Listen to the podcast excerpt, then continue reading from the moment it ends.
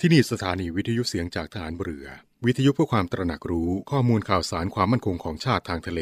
รายงานข่าวอากาศ และเทียบเวลามาตรฐาน จากนี้ไปขอเชิญรับฟังรายการ ร่วมเครือนาวีครับ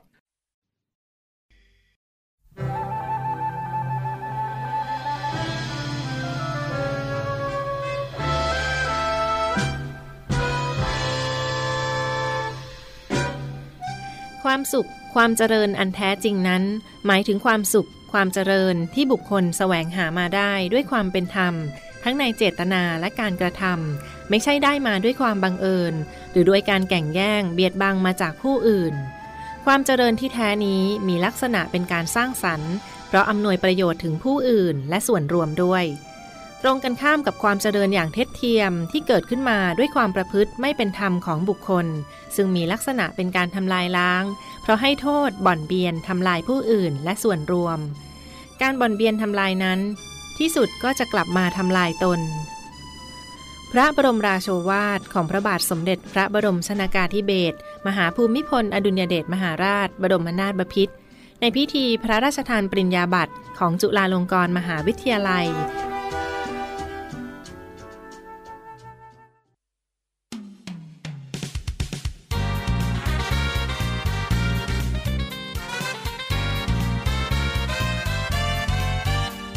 รวมเครือนาวี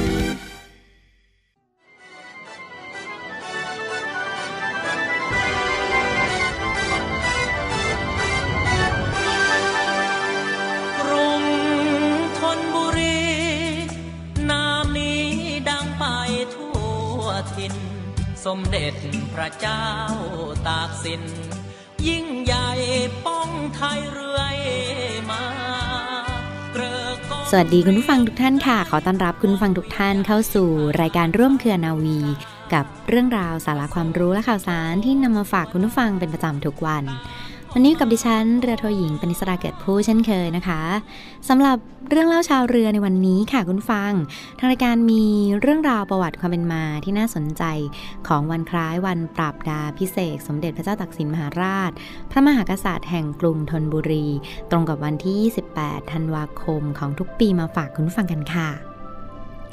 วันที่ 28 ธันวาคม เป็นวันคล้ายวันปรับดาพิเศษ สมเด็จพระเจ้าตากสินมหาราช พระมหากษัตริย์แห่งกรุงธนบุรี และเป็นพระมหากษัตริย์แห่งกรุงธนบุรีเพียงพระองค์เดียว ที่เป็นผู้กอบกู้เอกราชจากพม่าให้แก่ประเทศไทยสมเด็จพระเจ้าตากสินมหาราช หรือสมเด็จพระเจ้ากรุงธนบุรีนั้นทรงมีพระนามเดิมว่าสินค่ะ มีชื่อจีนเรียกว่าเซินเซินซิน พระราชสมภพเมื่อวันอาทิตย์ที่ 17 เมษายน พุทธศักราช 2277 พระราชบิดาเป็นชาวจีนแต้จิ๋วชื่อว่านายไหฮอง ได้สมรสกับหญิงไทยที่มีชื่อว่านางนกเอี้ยง ในช่วงรัชสมัยของพระเจ้าอยู่หัวบรมโกศหรือสมเด็จพระธรรมราชาที่3ซึ่งเจ้าพระยาจักกรีนั้นได้ขอมาอุปการะเป็นบุตรบุญธรรมตั้งแต่ครั้งเยาว์วัยค่ะ ต่อมาเมื่ออายุครบ 13 ปีนะคะ เจ้าพระยาจักรีนั้นได้นำตัวเด็กชายศิลป์ไปถวายตัว เป็นมหัดเล็กหลวงในสมเด็จพระเจ้าอยู่หัวบรมโกศครั้นพุทธศักราช 2301 ค่ะ สมเด็จพระเจ้าอยู่หัวบรมโกศได้เสด็จสวรรคต สมเด็จพระเจ้าอยู่หัวอุทุมพรก็เสด็จขึ้นครองราชได้ 3 เดือนเศษ ก็ถวายราชสมบัติแก่สมเด็จพระเชษฐาธิราช สมเด็จพระบรมราชาที่ 3 หรือสมเด็จพระเจ้าเอกทัต สมเด็จพระเจ้าเอกทัตได้ทรงโปรดเกล้าให้นายศิลมหาดเล็กรายงาน เป็นข้าหลวงเชิญท้องตราราชสี ไปชำระความที่หัวเมืองฝ่ายเหนือ ซึ่งปฏิบัติราชการได้รับความดีความชอบเป็นอย่างมากในขณะนั้นจึงได้ทรงพระกรุณาโปรดเกล้าให้เป็นหลวงยกระบัดเมืองตาก ครั้นพระยาตากถึงแก่กรรมก็ได้ทรงโปรดให้เลื่อนเป็นพระยาตากปกครองเมืองตากต่อไป สำหรับพระราชกรณียกิจที่สำคัญของพระเจ้ากรุงธนบุรีนะคะ คุณผู้ฟัง ประกอบด้วยการกอบกู้เอกราชค่ะเมื่อปีพุทธศักราช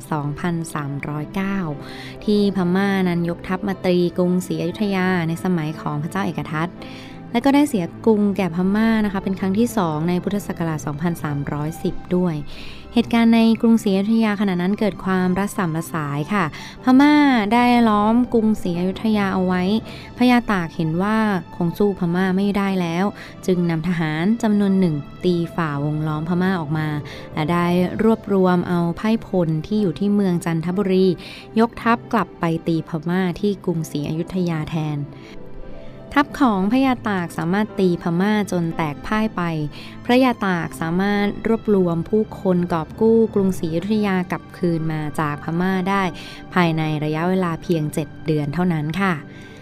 การสร้างและสถาปนากรุงธนบุรีเป็นเมืองหลวง หลังจากที่ได้กอบกู้กรุงศรีอยุธยากลับคืนมาจากพม่าได้แล้วนะคะคุณผู้ฟัง พระองค์ก็ได้ทรงเห็นว่าทางกรุงศรีอยุธยานั้นถูกพม่าเผาผลาญเสียหาย เป็นอย่างมากและยากที่จะฟื้นฟูให้เจริญเหมือนเดิมได้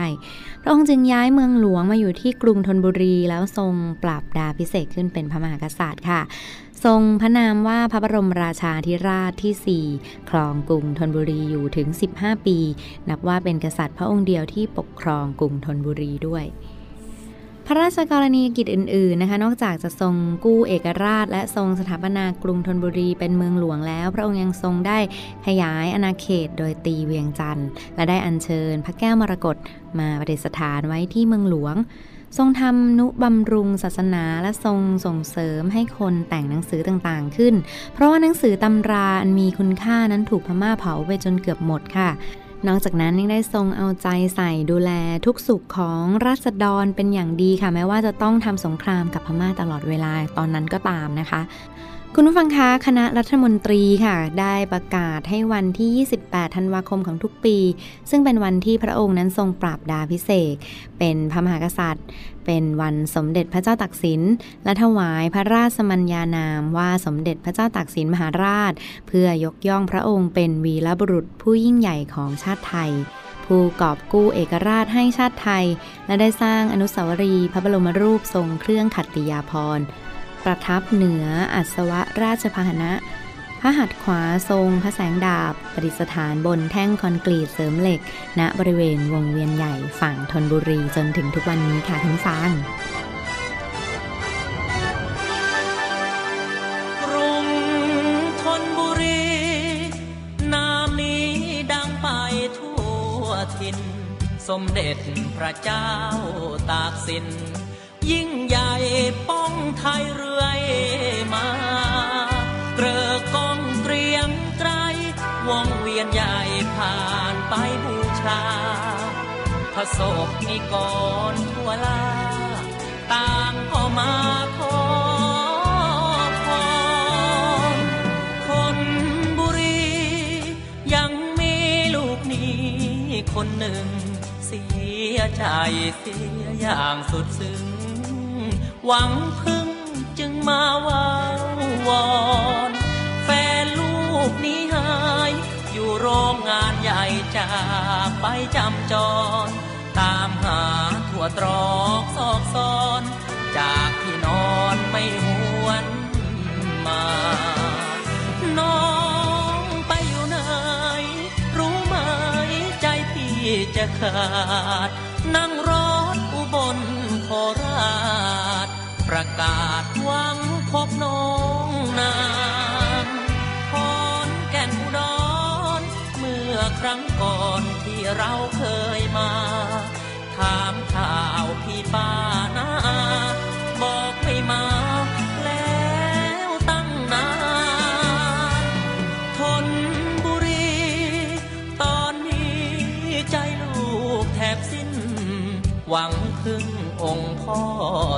สิน ให้แฟนคืนถิ่นสงสาร บนพวงมาลัยร้อยพวงใหญ่วางไว้บนพานเจ็ดวันหากไม่กลับบ้าน ห้องนอนคือสุสาน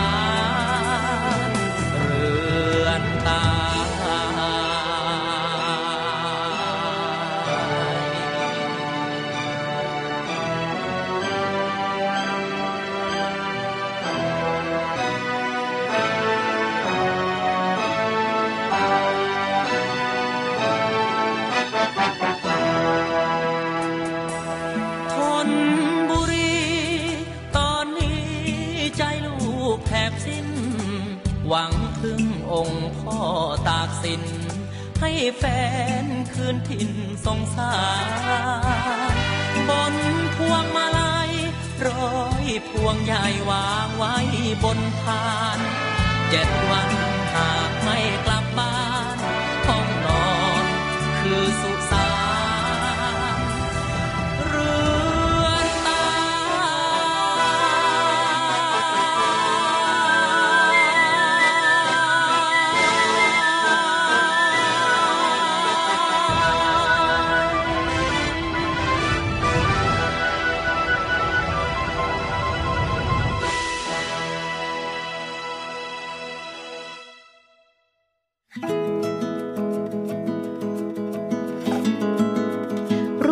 ไม่เป็นกรดไหลย้อน ควรหลีกเลี่ยงอาหารใดบ้างค่ะ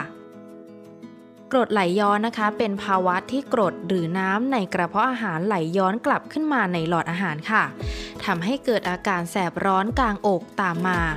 ซึ่งกรดไหลย้อนนี่เองนะคะ เกิดขึ้นได้จากหลายปัจจัยค่ะ โดยอาหารที่รับประทานเข้าไปก็ถือเป็นหนึ่งในปัจจัยสำคัญ ที่กระตุ้นให้กล้ามเนื้อหูรูดส่วนล่างของหลอดอาหารคลายตัว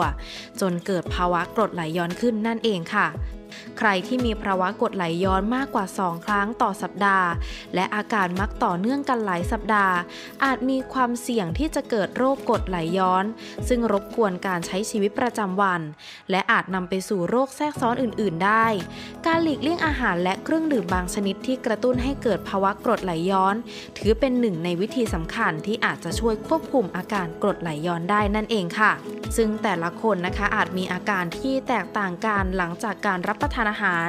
โดยอาหารที่มักทำให้เกิดอาการกรดไหลย้อนได้แก่ 1. อาหารที่มีไขมันสูง อาหารที่อุดมไปด้วยไขมันอาจทำให้หูรูดอาหารส่วนล่าง หย่อนตัวและปิดไม่สนิทค่ะทำให้กรดในกระเพาะอาหารไหลย้อนกลับขึ้นมาที่หลอดอาหาร จึงก่อให้เกิดอาการแสบร้อนกลางอกตามมา 2. อาหารรสจัดค่ะ อาหารรสเผ็ดจัดนะคะจะประกอบด้วยสารแคปไซซิน ซึ่งอาจทำให้ระบบการย่อยอาหารทำงานได้ช้าลงนั่นเองค่ะทำให้อาหารที่เรารับประทานเข้าไปค้างอยู่ในกระเพาะอาหารนานยิ่งขึ้น และอาจกระตุ้นให้เกิดภาวะกรดไหลย้อน นอกจากนี้แล้วนะคะ การรับประทานอาหารเผ็ดจัดอาจทำให้เยื่อบุหลอดอาหารเกิดการระคายเคืองมากขึ้น ผู้ที่เป็นโรคกรดไหลย้อนจึงควรหลีกเลี่ยงการรับประทานอาหารที่มีรสเผ็ดจัด เพื่อป้องกันอาการแสบร้อนเมื่อเกิดกรดไหลย้อนนั่นเองค่ะ 3. ผักผลไม้บางชนิด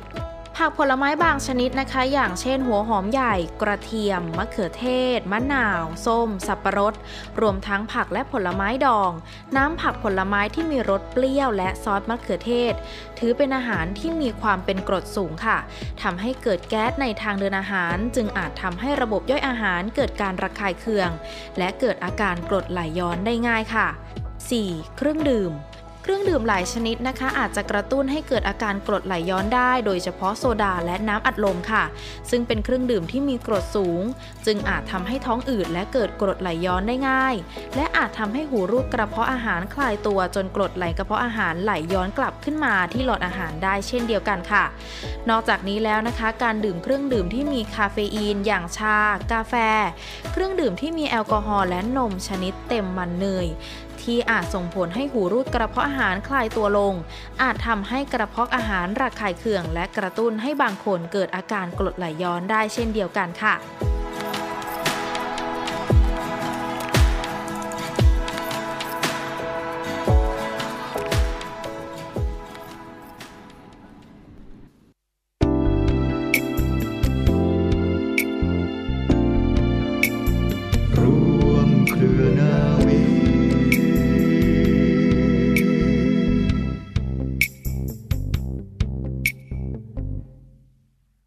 ต่อเนื่องกันในช่วงนี้ค่ะข่าวสารจากกองทัพเรือนะรายการร่วมเครือนาวีรับฟังผ่านทางสถานี วิทยุเสียงจากทหารเรือค่ะ วันนี้มีอีกหนึ่งบรรยากาศกิจกรรมสำคัญในช่วงเช้าที่ผ่านมาในส่วนของ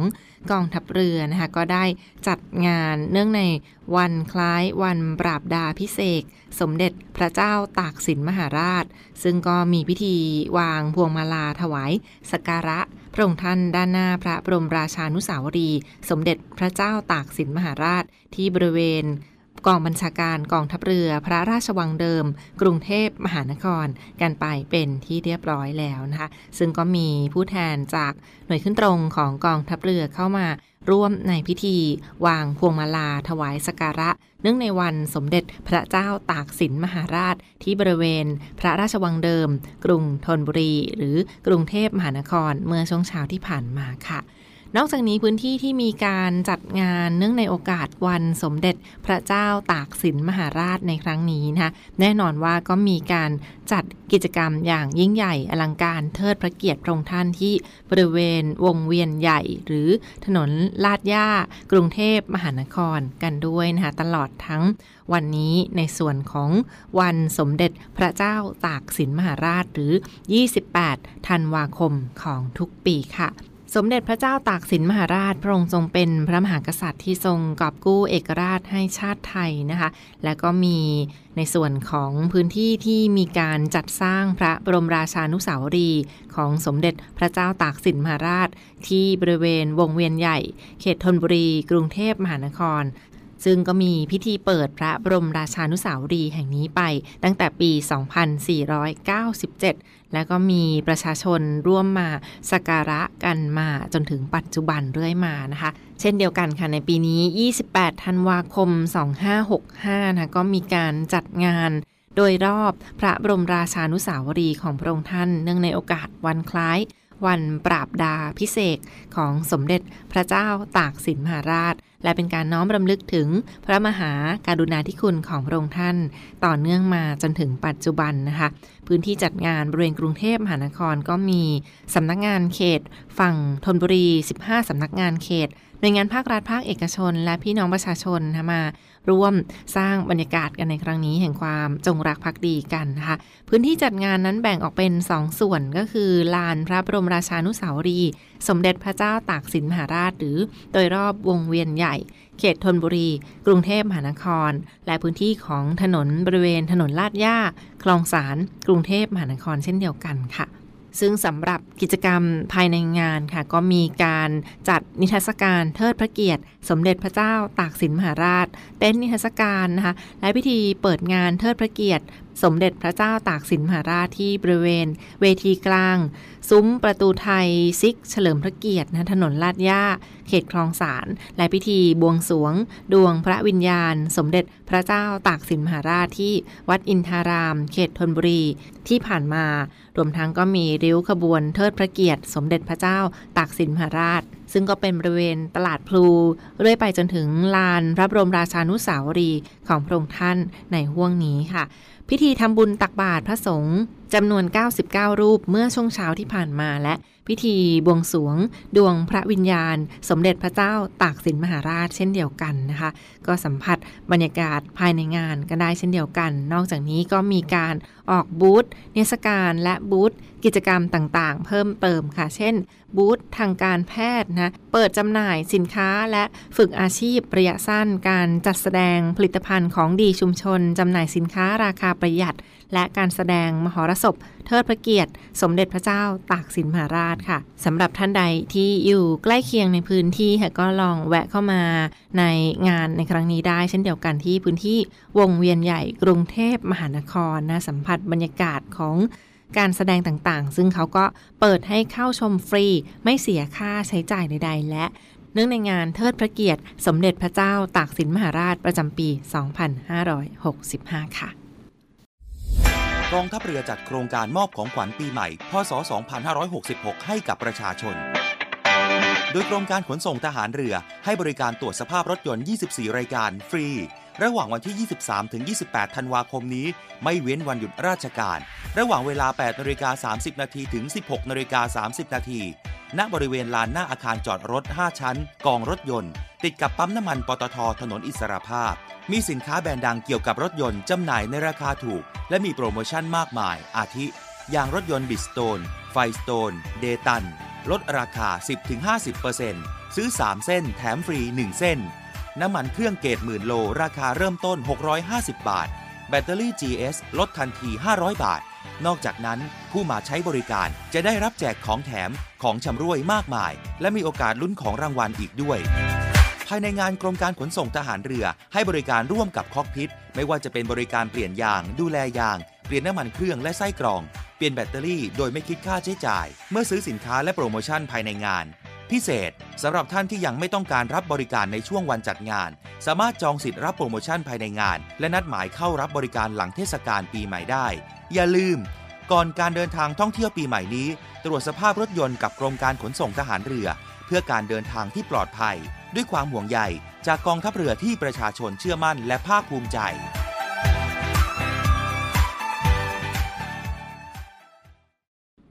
ปิดท้ายกันในช่วงนี้กับข่าวสารจากกองทัพเรือในส่วนของเหตุการณ์เรือหลวงสุขโขทัยค่ะพลเรือโทพิชัย ล้อชูสกุล ผู้บัญชาการทัพเรือภาคที่ 1 ได้ถแถลงข่าวเมื่อวานนี้เวลา9นาฬิกา30 นาทีกับเหตุการณ์ ค้นหาผู้สูญหายจากเรือหลวงสุขโขทัยอับปาง รวมทั้งศูนย์ประสานช่วยเหลือผู้ประสบภัยณนะเรือหลวงสุขโขทัยกองทัพเรือหรือสอนชน และท่าเรือประจวบอำเภอบางสะพาน จังหวัดประจวบคีรีขันธ์ค่ะซึ่งแผนการปฏิบัติงานที่ผ่านมานะในส่วนของกองทัพเรือได้จัดเป็น UAV และไปค้นหาร่างผู้สูญหายที่บริเวณเกาะสัก จังหวัดชุมพร และมีเรือประมงคอยเฝ้าอยู่ โดยนำกำลังเรือ 611 จากกรมประมงเข้าไปรับ และนำร่างผู้เสียชีวิตจากจังหวัดชุมพรมา ส่งยังมูลนิธิสว่างราชศรัทธาธรรมสถาน ซึ่งการแต่งกายในครั้งนี้ค่ะยังเป็นกำลังพลของเรือหลวงสุขโขทัย และปฏิบัติภารกิจในครั้งนี้มีเรือหลวงนเรศวร เรือหลวงตากสิน เรือหลวงนราธิวาส เรือหลวงกระบุรี เรือต่อ 270 และเรือต่อ 114 รวมทั้งอากาศยานของกองทัพเรือเข้ามาร่วมค้นหาทางอากาศ และมีอากาศยานจากกองทัพอากาศ สำนักงานตำรวจแห่งชาติ กรมทรัพยากรทางทะเลและชายฝั่งที่ส่งปฏิบัติการร่วมเข้ามาช่วยค้นหาในครั้งนี้นะคะ และก็ในส่วนของหมู่เรือ รือหลวงบางระจันค่ะก็ยังได้เดินทางเข้าไปปฏิบัติภารกิจตั้งแต่เวลา 3 นาฬิกาที่ผ่านมาค่ะ นอกจากนี้นะเรือหลวงราวีก็ยังได้นำนักประดาน้ำจากกรมสรรพาวุธทหารเรือจำนวน 53 นายเข้าไปปฏิบัติการดำน้ำใต้น้ำเพื่อค้นหาร่างผู้สูญหายต่อไปนะคะ ซึ่งนี่ก็เป็นอีกหนึ่งภารกิจแผนปฏิบัติการที่ผ่านมาในส่วนของกองทัพเรือโดยทัพเรือภาคที่ 1 ค่ะ ที่มีการถแถลงข่าวอัปเดตกันมาอย่างต่อเนื่อง เช่นเดียวกันค่ะทางด้านของโฆษกกองทัพเรือก็ได้ออกมาเปิดเผยถึงการแต่งตั้งคณะกรรมการสอบสวนข้อเท็จจริง กรณี เรือหลวงสุขโขทัยอับปางลงนะคะ ซึ่งในส่วนของท่านผู้บัญชาการทหารเรือก็ได้ลงนาม แต่งตั้งคณะกรรมการสอบสวนข้อเท็จจริง กรณีเรือหลวงสุขโขทัยอับปาง เพื่อเป็นไปตามแนวทางของกองทัพเรือต่อไปค่ะในส่วนของโฆษกกองทัพเรือได้กล่าวเพิ่มเติมว่า การแต่งตั้งคณะกรรมการสอบสวนข้อเท็จจริง กรณีเรือหลวงสุขโขทัยอับปางนั้น ขณะนี้กองทัพเรือโดยพลเรือเอกเชิงชายชมเชิงแพทย์ ได้แต่งตั้งคณะกรรมการสอบสวนข้อเท็จจริง กรณีเรือหลวงสุโขทัยอับปาง ซึ่งก็แบ่งออกเป็นคณะอนุกรรมการจำนวนสองคณะ คือคณะทำงานสอบสวนข้อเท็จจริง เพื่อหาสาเหตุ จากเรือหลวงสุโขทัยอับปาง ซึ่งก็จะมีภารกิจในการตรวจสอบข้อเท็จจริงทางด้านความพร้อมของเรือ และการปฏิบัติงานของเรือ และอีกหนึ่งคณะค่ะเป็นคณะทำงานสอบสวน ข้อเท็จจริง ในการดำเนินการหลังจากที่ เรือหลวงสุขโขทัยอับปางนะคะซึ่งก็มีภารกิจในการตรวจสอบข้อเท็จจริง ในการดำเนินการขั้นตอนของการสละเรือใหญ่ การค้นหาและการช่วยเหลือกำลังพลภายหลังประสบเหตุ ว่าเป็นไปตามแนวทางและการปฏิบัติที่กำหนดไว้หรือไม่อย่างไร ซึ่งคณะกรรมการฝ่ายต่างๆ ในขณะนี้ก็ยังเร่งดำเนินการสอบสวนผู้ที่เกี่ยวข้องเพื่อหาสาเหตุต่อไปด้วยนะคะ และนี่ก็คืออีกหนึ่งเหตุการณ์สำคัญที่ผ่านมาจากกองทัพเรือที่ได้เปิดเผยข้อเท็จจริงของกรณีเรือหลวงสุขโขทัยค่ะ ทั้งหมดคือเรื่องราวจากรายการร่วมเครือนาวีที่มาฝากทุกท่านกันในวันนี้ขอขอบคุณที่ติดตามรับฟัง พบกันได้ใหม่ทุกวันเวลาประมาณ 12 นาฬิกาเป็นต้นไป